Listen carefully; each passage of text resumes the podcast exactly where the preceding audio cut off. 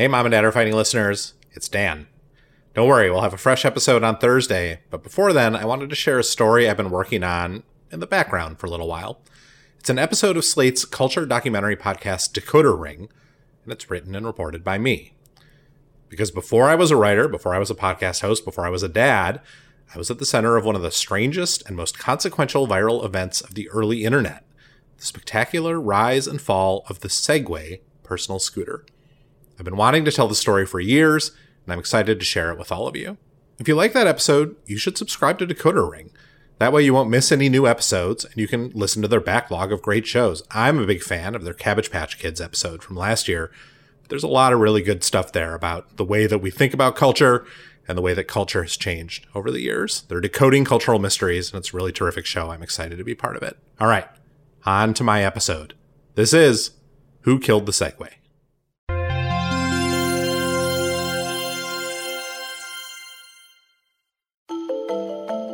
I got the book proposal and just said, wow, check this out. It had this incredible new invention that was going to change the world. But the one thing the book proposal didn't tell you was what it was. I seem to recall the first thing that really took off was the whole idea of a hoverboard. It's a hovercraft, it's a spaceship, it's a jetpack. People are coming up with jetpacks and you know inertial thrusters and imagination is just going crazy. This was the biggest story anywhere in the world. For that time, it was insane. News cameras outside of our buildings and news trucks and reporters trying to interview you. So when it does come out, you, you remember uh, on the Good Morning America. All right, are we ready? Are you ready? I'm ready. Okay. I think it's time. All right. I think it was behind a curtain and then it came out. It was like a kind of hokey way they did it. There it is. That's it? that can't be it.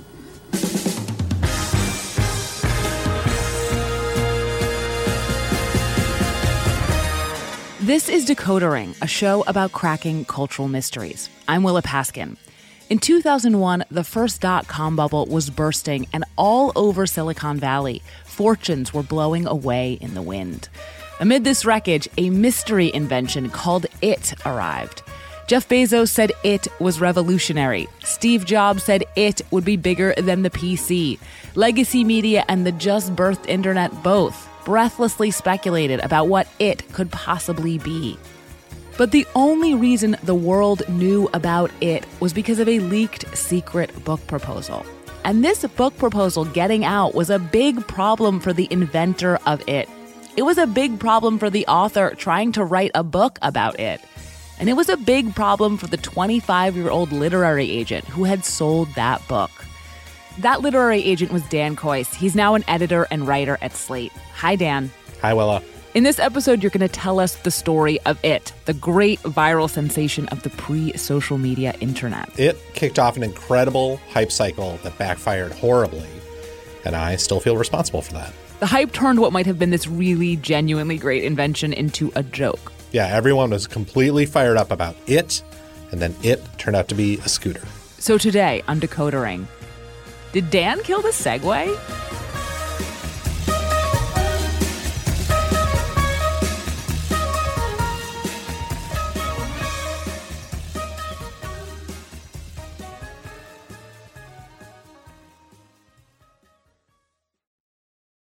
Decoder Ring is made possible by Slate Plus, Slate's membership program. Slate Plus members get a ton of benefits ad free podcasts, including this one, bonus segments, unlimited reading on slate.com, and more. And Decoder Ring fans will especially want to join now because we're releasing all of this season's episodes early in our Slate Plus feed. That means you can listen to a bunch more brand new Decoder Ring episodes ad free right now, this minute, by signing up for Slate Plus at slate.com slash decoder plus. Slate Plus is just $1 for the first month and $59 per year after that. It's a great way to support the show and it helps keep Decoder Ring sustainable. So if you're a fan, please give Slate Plus a try. Again, for ad-free shows, advanced episodes, and even a special Decoder Ring wrap-up bonus episode, sign up at slate.com slash decoder plus. That's slate.com slash decoder plus. Okay, back to the show. With MailChimp, you get more than a URL. You get an all in one marketing platform to help drive sales. With things like data driven recommendations and powerful automation tools, get started today at MailChimp.com slash smart marketing. MailChimp, built for growing businesses. You remember the Segway. It's that goofy looking scooter with two big wheels on the bottom and then the handlebar that comes up from the platform in between them. You may recognize the Segway from tour groups riding it around your city, or from the movie Paul Blart Mall Cop, where it's featured prominently as a joke. But that's not how it started. It started as a revolutionary invention predicted to rack up a billion dollars in sales faster than any product in history. It started as the vision of a genius named Dean Kamen. Dean was a great character. That's Steve Kemper. He's a journalist who profiled Dean Kamen and ended up reporting on the creation of the Segway for a year and a half. Dean's quotable, he's independent, he's a little bit crazy. Dean was the kind of guy who'd been so bored in high school math that he'd tank a test just to see if he could get exactly like a 57. He made a fortune starting when he was just 20, inventing the first drug infusion pump and later the first portable dialysis machine. Dean is anti authoritarian, whimsical, and wealthy. After he got rich, he bought a tiny island off the coast of New York named North Dumpling. He declared independence from the United States. Somehow he got the first George Bush to sign a mutual non aggression pact. He even wrote a national anthem. North Dumpling, North Dumpling, keep lawyers far from thee, and MBAs and bureaucrats, so we may all be free. Dean started his own R&D company, DEKA, for Dean Kamen.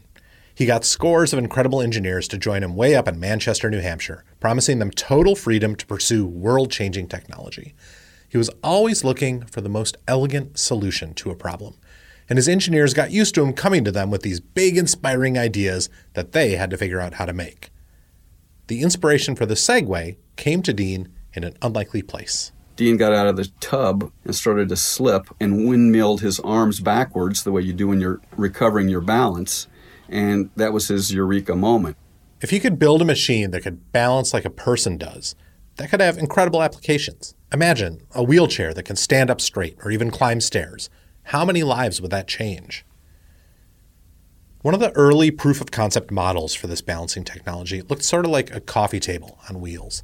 You could place a load on it, and the machine would figure out how to balance all by itself.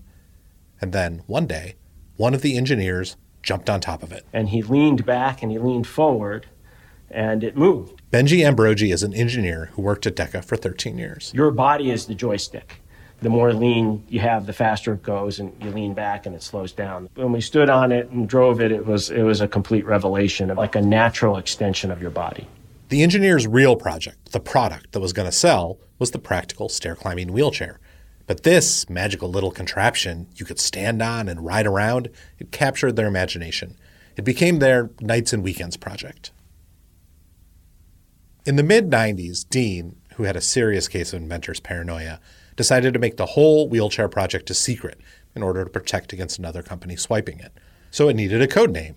One day, the engineers watched as the wheelchair turned in an elegant circle. It was beautiful to watch, and it was it was like dancing. Um, and so Fred Astaire, and then someone said Fred upstairs because it's a stair climbing device. Then the project became Fred. Fred inspired, in turn, a name for the delightful spin-off doohickey. Who dances with Fred? Ginger. In 1995, Dean sold Fred, the wheelchair, to Johnson & Johnson and turned his attention to Ginger. Ginger became its own secret department at DEKA. This time, Dean didn't want to sell the idea to some big company and move on. No, Ginger was too important. Ginger could solve the problem of city travel. It could reduce our dependence on fossil fuels and free our cities from the scourge of the automobile. Ginger could change the world. Dean planned to manufacture and sell this product himself.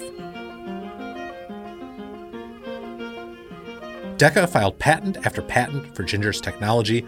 Eventually, Dean would lease a 77,000 square foot factory in Manchester that would be able to push out 6,000 Gingers a week. In the late 1990s, Dean invited that journalist, Steve Kemper, to the secret top floor offices at DEKA where Ginger was being developed. Dean made Steve sign a non disclosure agreement, and he told him that what he was about to show him was the most exciting thing he'd ever done. It was a, a little lab. You had to be key carded in, and it said Ginger on the door. And it was that's where he showed me this little thing, and it was not impressive. It was it was held together with duct tape, and was, there were jagged edges and little toy wheels on it, like from a wagon or something. But then you got on it, and it was it was like a magic carpet. Everyone I talked to about Ginger remembered how wondrous their first ride on it was. Dean counted on that. He knew that everyone got this dopey grin once they started zooming around. That was when Dean knew he had his hooks in you. And and then he's trotting alongside you, still pitching. You know, this is Ginger, and people are going to be gingering to the store, gingering to work, gingering to the subway. It's going to be a verb. It's going to be a new concept, a new verb. It's going to be a new world. Steve still remembers what Dean said to him when he hopped off. Who's going to want to walk? Dean told Steve there ought to be a book about the creation of Ginger. And he wanted to pay me to write the book, and I said, No, I'm a journalist, but I'd be glad to write the book if you give me total access and no control from you. And I'll do it, you know, on spec until I can find a publisher. And so he agreed with that. Basically, I, I drank the Kool Aid. He is the most incredible salesman, salesperson you'll ever see in your life. And I saw him sell everybody and he sold me for sure. Now it's 1999. As Steve is beginning to report the Ginger book, he realizes it's going to be really hard to find that publisher. Typically, when you pitch a book to a publisher, you tell them what the book's about. Steve couldn't do that. He needed help, so he made a phone call. I'm Rafe Sagalyn. I'm uh, a literary agent. A literary agent helps writers sell their books to publishers.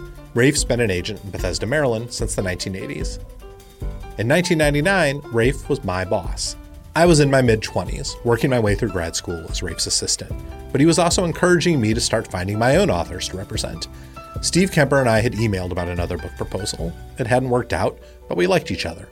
So when Steve started to pitch us on this idea, Rafe included me in the process. I remember the three of us were on the call when something like this this guy uh, I'm interviewing and spending time with is developing a product that's going to be the biggest invention since the automobile. It's going to change the world. I said, okay, sure. Tell us more about that. I remember this call. We were sitting in Rafe's little office in Bethesda. We were really skeptical, but Steve, who's normally a pretty level headed guy, he kept assuring us that this invention was the real thing. So, of course, we asked, What is it? I can't tell you. I said, What? I can't tell you what it is all about. Well, how do you expect us to get you a book deal if you can't tell us what it is? Steve's book seemed both enormously exciting and 100% impossible to sell, but Rafe seemed willing to let me run with it. He believed in me. He pushed me to be the book's lead agent. And Rafe and I told Steve, keep reporting. We'll figure out how to sell this thing somehow.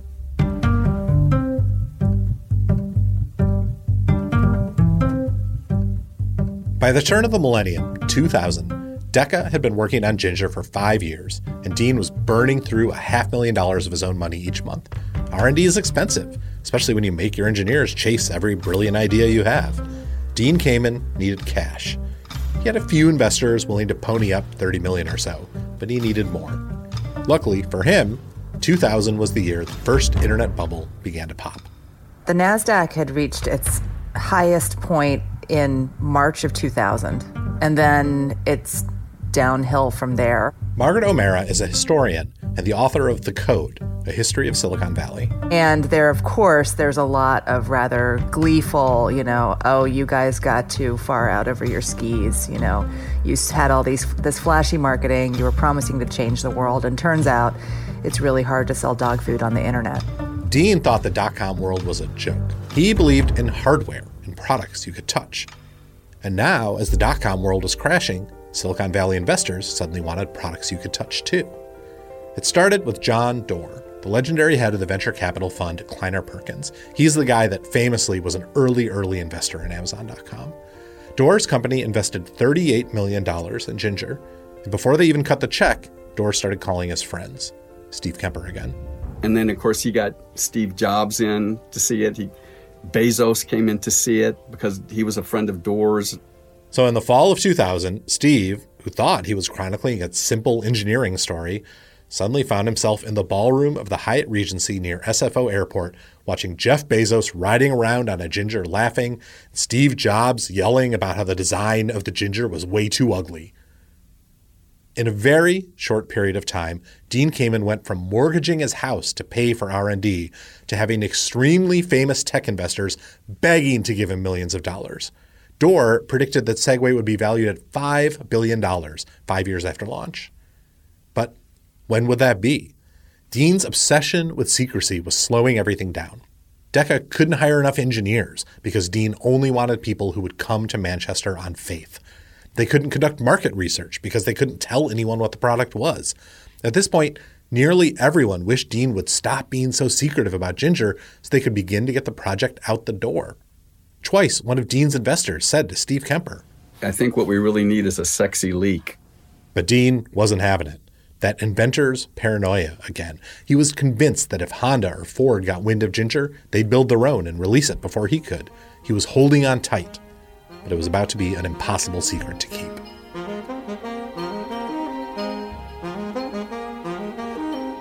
By this point, it was December 2000. Steve had been reporting at DEKA for a year and a half, and he was ready to try and sell the book.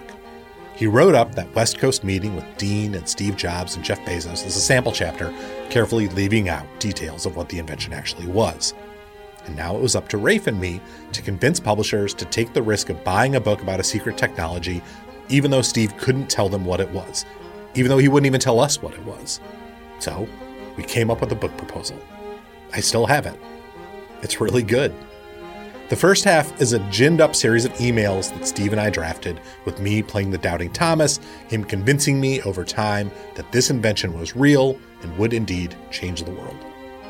The second half of the proposal is that sample chapter, that juicy West Coast ambush with all those big names. Smoke and mirrors, I just had to make it so enticing that instead of an editor saying, Well, this is crazy, I, I don't know what I'm buying, instead make them say, this is crazy, and how do I get in on it? By New Year's 2001, we had the entire package ready to go. Rafe made the list of editors we'd submit the book to, but the submission was going to come from me.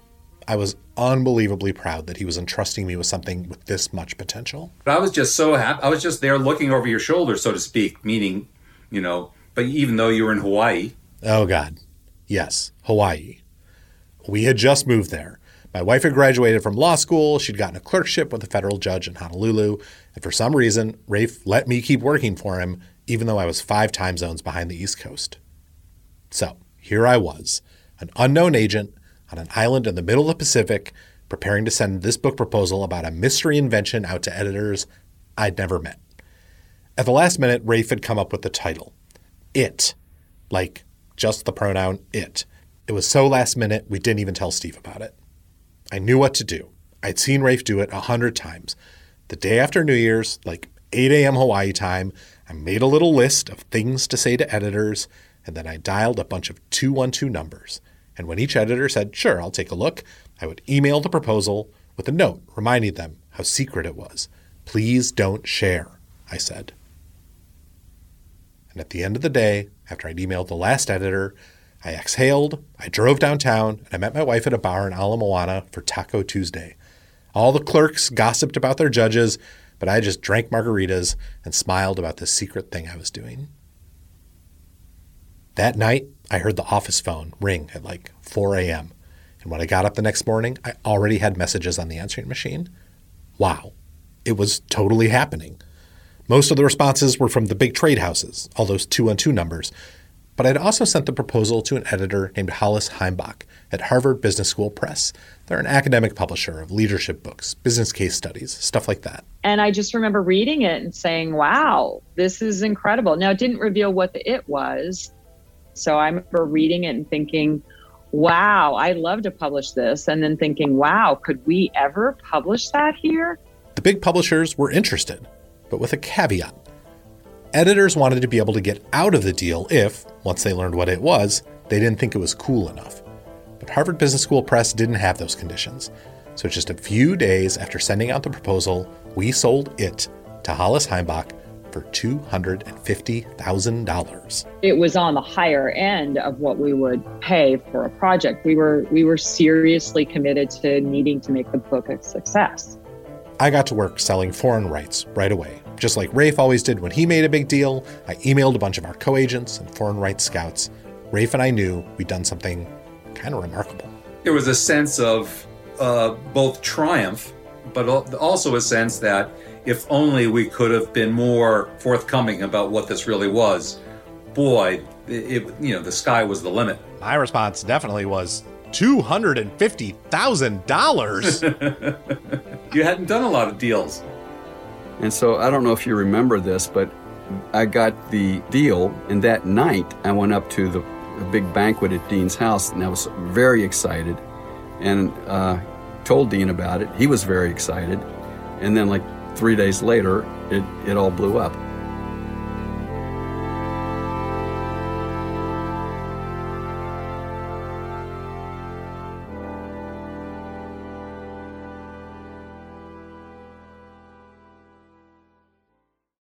The world is racing to get back to normal and start meeting up in person again. But after the year we've all had, getting back to normal takes time. Whether you're a parent, a student, or just someone having a hard day, Talkspace can provide the support to help you feel better with a single message. Talkspace offers individual and couples therapy in addition to medication prescription services. Set goals with your therapist and they can help make sure you're really progressing. Talkspace works around your schedule at your convenience. Send and receive unlimited messages with your dedicated therapist in the app and schedule live video sessions with your licensed therapist from anywhere. Whether you're experiencing depression, anxiety, or other problems, Talkspace is the number one online therapy platform to help you sort through any issue.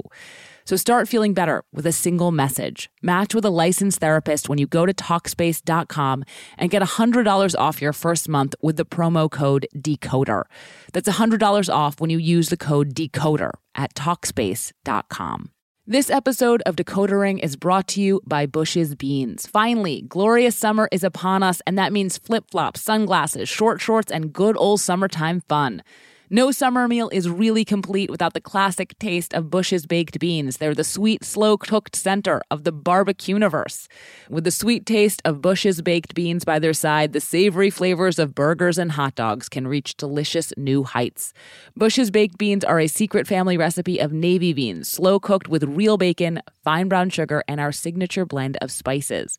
They're sure to make your cookout or family get together beautiful. If you want to learn more about Bush's baked beans, head to bushbeans.com slash decoder.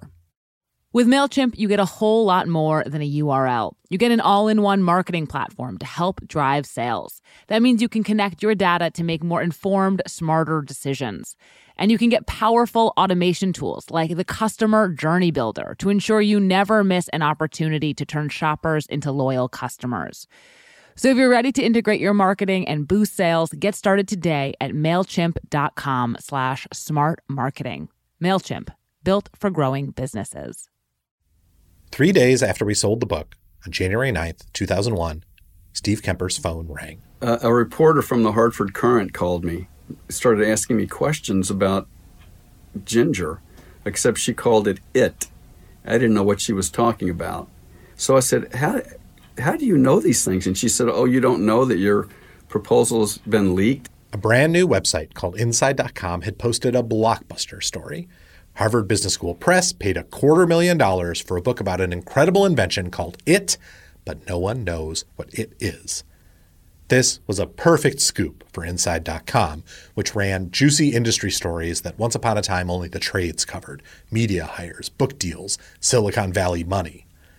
And it was the perfect time for a story like this.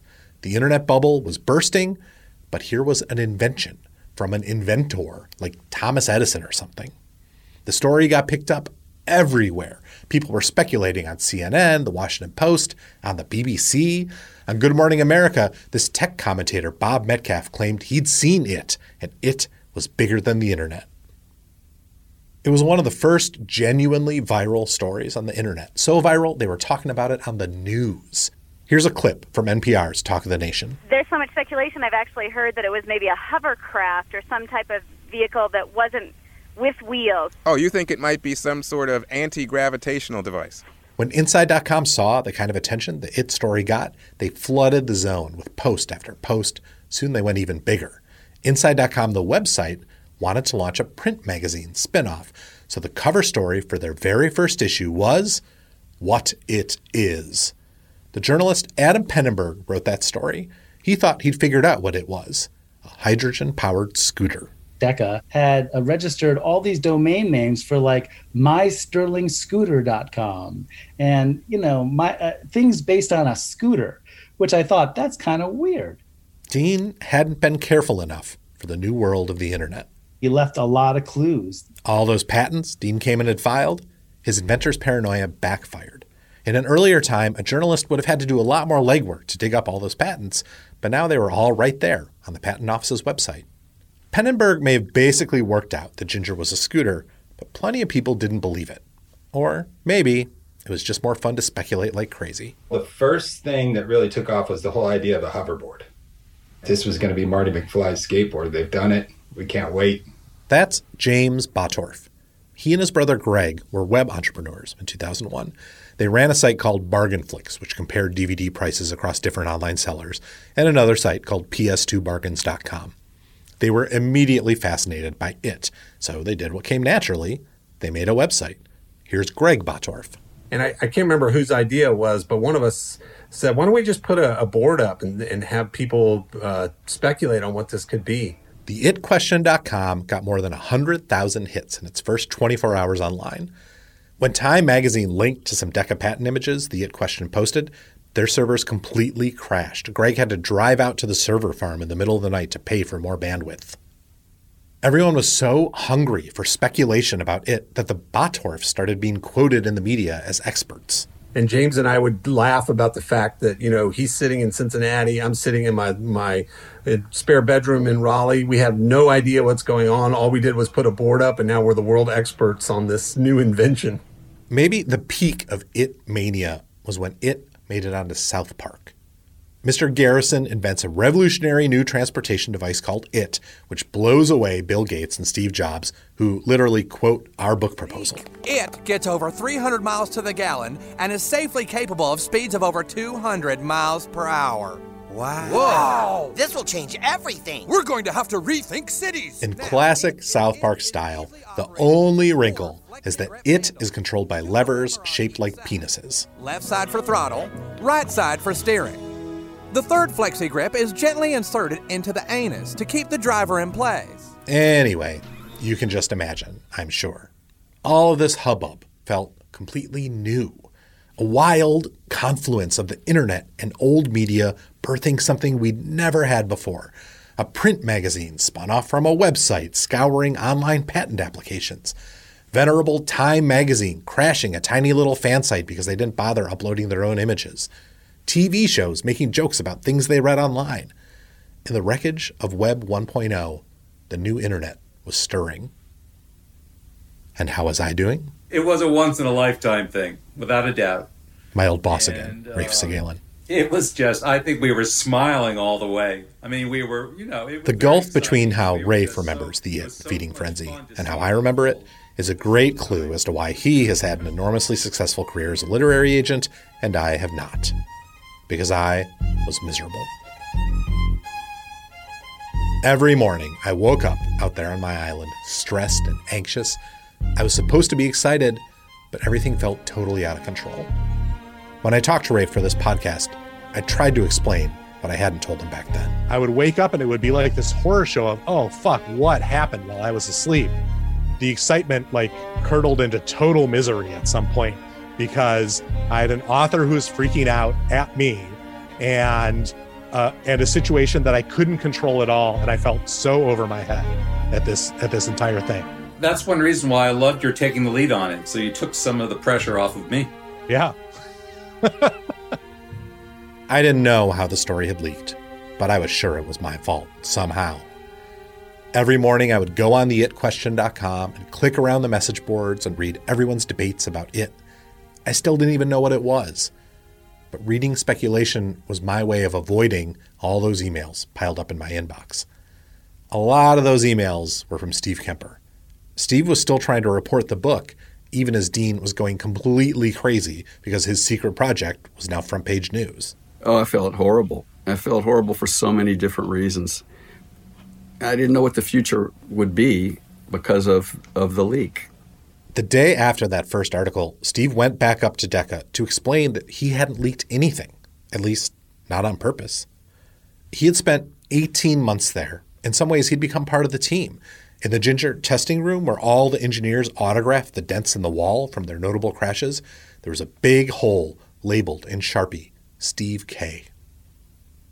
Those engineers told Steve they were kind of glad it was finally out there, but Dean wasn't glad. He was beside himself. Dean told Steve he still thought the book was important, but that the investors wanted to kill it.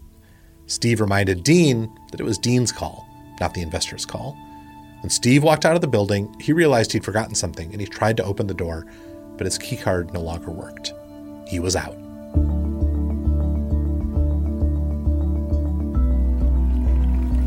Are you ready? I'm ready. Okay. I think it's time. The curtain finally came up on the Segway personal transporter in December 2001, just under a year after the proposal leaked. There was Dean in jeans and work boots. Good Morning America. There it is. Now, what does it do?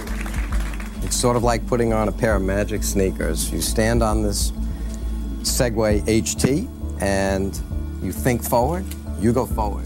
You Diane Sawyer might have been dubious at first, but she got that same dopey ginger smile as soon as she got a chance to take the Segway out for a spin. We do have our tricks. Are we ready? Are we all ready? Okay, we have the no hands version.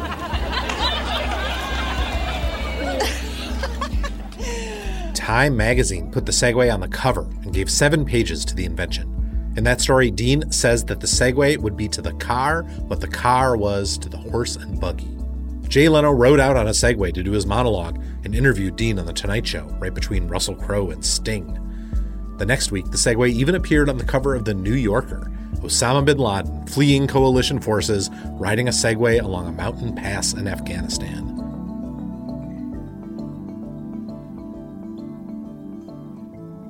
Now, I don't need to tell you that even with all this glowing publicity, this incredible launch, the Segway was a flop. Remember when Dean leased that factory to make 6,000 Segways a week? A year after launch, Wired magazine reported that the Segway factory was manufacturing 10 Segways a week. There isn't just one reason why the Segway wasn't the smash hit everyone thought it was going to be. There are many. First, it was expensive. Way too expensive. When you could finally order a Segway, it cost $5,000. Dean had built the most elegant piece of technology possible to medical level safety standards. The thing had two separate engines attached to two separate batteries just in case something failed. And DEKA didn't know it was overpriced because Dean, obsessed with secrecy, hadn't let his marketing guys do any market research whatsoever. The Segway comes to market as something that is so expensive and, you know, doesn't meet an, an existing obvious mass consumer need. Margaret O'Mara, the historian of Silicon Valley. Its main customer base are these um, wealthy mechanical engineering nerds who probably built radios and, and computers in their basements when they were kids. That kind of customer base isn't big enough to change the world. That kind of customer base, no offense, maybe also doesn't care that much about looking cool. And that was the second strike against the Segway. It made you look kind of silly. This fact was the inspiration for the 2009 hit comedy Paul Blart Mall Cop, starring Kevin James as a security guard who rides a Segway everywhere. Please pull to the side, sir, out of traffic. Tan jacket, red scooter. Please pull to the right out of traffic. Nick Bakay wrote Paul Blart with Kevin James. Bakay says that they basically knew they had a movie as soon as they saw a mall cop riding a Segway. I think they found a way to make the most non threatening vehicle possible, which is great for a guy who's trying to maintain law and order. Uh, and, and there's something about the motion. It's, um, it is more graceful than threatening. And, uh, you know, you put a big man on one of those things and you're halfway to comedy right there. This is not at all what Dean Kamen was envisioning. Back in 2000, Dean tried to convince Steven Spielberg that the cops in Minority Report should all be riding Segways. He thought that would nail the future. Cops on Segways. Instead, he got Paul Blart. Do you think that Paul Blart helped to cement in America's mind that the Segway was uncool, or was it always uncool? If the idea ever was, well, you know, all the cool kids are going to be riding Segways, uh, you know, down to the Sunset Strip and nightclubs, you know, that was not a good plan to begin with. We didn't put any nails in that coffin. The history of the Segway post 2001 is basically one long, dark comedy compared to the high drama of its development and funding, and it only got darker. The same year Paul Blart came out, Dean Kamen finally sold Segway to a British millionaire named Jimmy Heselden. Jimmy Heselden loved Segways. He had big dreams for the company. But that all ended in 2010 when he accidentally rode his Segway off a cliff. And my theory is that he had one wheel that was too close to the cliff and couldn't get enough traction, and it didn't communicate fast enough with the other wheel, and it spun him. And it spun him around and took him over the cliff. There's a lot of theories. It, the machine is, is, is not um, totally foolproof because fools are so ingenious, you know, as the old saying is. The death of the one guy who loved Segways enough to invest in Segway, killed by his Segway, seemed basically to put a cap on the story of Ginger. It was too expensive, it looked doofy, it was cursed. But I think there's another reason the Segway failed. It has to do with the impossible dreams everyone had for it. When it was a mystery, it was the coolest invention in the world. Once you saw the Segway, was just a scooter. It could never quite recover from that letdown. And that's why I can't stop thinking that the Segway might still have had a chance, but for one thing. What, what if we hadn't done what we did? What if it That's Kurt Andersen. He was one of the founders of Inside.com, the site that ran dozens of stories about it and put it on the cover of the first and only issue of Inside magazine. He asked me, what if it had never been leaked and overhyped in the first place? What if it had just been a thing and it came out and Dean came and did it? And that alternate history is interesting because it would have had a, I think, different trajectory.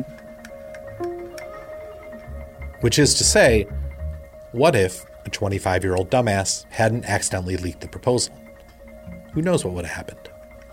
Because after all this time, I do think the leak had a lot to do with how little I truly understood about book publishing, and how little we all understood about what the internet was about to become.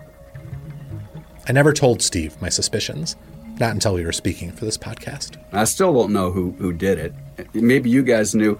You were kind of cagey about that, I must say. If if you if you did know, you never let me know. I don't know if you were afraid I would go down there with a machete or something, but was I, I was very cagey about it because it became clear to me pretty early that probably whatever had happened was my fault. I explained to Steve that once we made the deal with Harvard, I did what agents did next. I sent the proposal to book scouts who worked for foreign publishers. But I was play acting. I didn't really understand the way that ecosystem works that scouts trade material back and forth, they gossip, they share. And once something enters that world, it's everywhere. You ask an editor to keep a proposal secret, they'll do it. You ask a scout, you're basically telling them, please don't do the thing that is the whole point of your job. Now, once upon a time, it wouldn't have mattered if a bunch of book scouts and their friends knew about this book proposal. But all of a sudden, sharing leapt the bounds of the real world and went online. Ginger was one of the first moments that Web 1.0 started to turn into the internet we know now, the all encompassing, media eating, real world changing internet. I was Rafe's internet guy. I'd even coded the HTML on the Sagalyn Agency's fancy website, but I completely failed to anticipate that. I'm sure I was cagey with you because I felt 100% responsible for all this shit that was going down. I believe that you guys knew what you were doing and it could have happened to anybody. But I, I see what you're saying, Dan. I mean, you're you were naive like I was naive, and that's what happens to naive people. They get take one in the forehead, you know. I appreciate Steve going easy on me. I stopped trying to be a literary agent not too long after all the Segway stuff happened, for a lot of reasons. But in the back of my mind, there was always my sneaking suspicion that it was my carelessness that ruined everything for Steve. I didn't want to do that to another author. Steve did write the book on the Segway, though. It's called Reinventing the Wheel. It's a very, very good portrait of innovation and of how a promising project can go completely off the rails. Now, In 2021, Steve Kemper just turned in another book, his fourth. This one's about the last U.S. ambassador to Japan before Pearl Harbor. He told me he thinks it's probably his last. When I asked Steve what lesson he took away from the ordeal of the Segway story, he surprised me. It was a bad experience at the end, but it was so worth it to write the to, to live through it and then to write the book. Writers, you don't get many chances at, at something like I got to do. Embed yourself with this kind of group of people, this kind of main character, and tell that story from the inside. It just doesn't happen. So I wish I'd had another opportunity to do something like it again. Dean Kamen and DEKA are still up in Manchester. I left about a dozen voicemails for Dean's longtime administrator. I sent word through friends. He never responded. The company's still working on big projects like a portable water purifier. They're still trying to make that stair climbing wheelchair work. It bombed for Johnson & Johnson because it was way too expensive. But the next time you go to the movies, you might see a different DEKA innovation, the Coca-Cola Freestyle machine, that miracle device that mixes flavors into your Diet Coke with the same precision that Dean's first invention, the drug infusion pump, delivered medication at carefully calibrated levels. And Segway? After poor Jimmy Heselden died, Segway was bought by the Chinese company Ninebot. Segway now makes a lot of the rental scooters that you can see zipping around every American city. In fact, Segway's children are everywhere.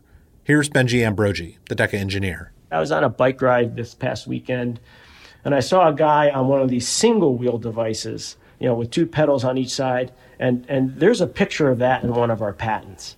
The DEKA guys scoff at those hoverboards and scooters, how cheap they are, how sometimes the batteries just burst into flames. But way more people own and use them than ever owned or used a Segway. The other day, I went to Capital Segway in downtown DC. I said I put an hour on there, so I put 3 p.m. You know, if it's not here by then, then we'll assume you put it in the river or something. Right. If it went in the river, I went in with it. Yeah. He gave me a 10 minute riding lesson, put a helmet on me, and let me out to ginger around the National Mall. There's scooters everywhere, there's bikes, saw a hoverboard. I'm definitely the only Segway. But I gotta say, man, it just feels remarkable riding on this thing. Propelled forward by a technology I could never understand in a million years. Technology sufficiently advanced as to be indistinguishable from magic. When I returned the Segway, I told the guy at the rental place how I'd learned about all the incredible inspiration and skill that had gone into the Segway, all to make something that cost 10 times as much as a scooter and required a lesson from an expert to ride. He said something I cannot stop thinking about. A bunch of really smart people got together. Mm. Then you needed like one dumb person in the room too to kind of keep things on a level. Exactly right. All right, thanks, man. The Segway was an elegant work of genius when what the world really needed was a good enough piece of crap. Maybe it's too bad I was the only dumb guy around. On the way back to my office, just walking on my plain old feet, I thought about the moment when your path diverges from what you always thought it would be. The leak was the moment Ginger's path diverged. Ginger was the moment the internet's path diverged. But it was also the moment my path diverged. I watched what Steve Kemper did, how he turned that smoke and mirrors proposal into a true, entertaining, rock solid book. Amidst the swirl of speculation and hype and wild promises, there was always his sure reporting. That raised a curtain for me. I didn't know how to do that, but at least I knew I didn't know how to do that. And maybe I could learn.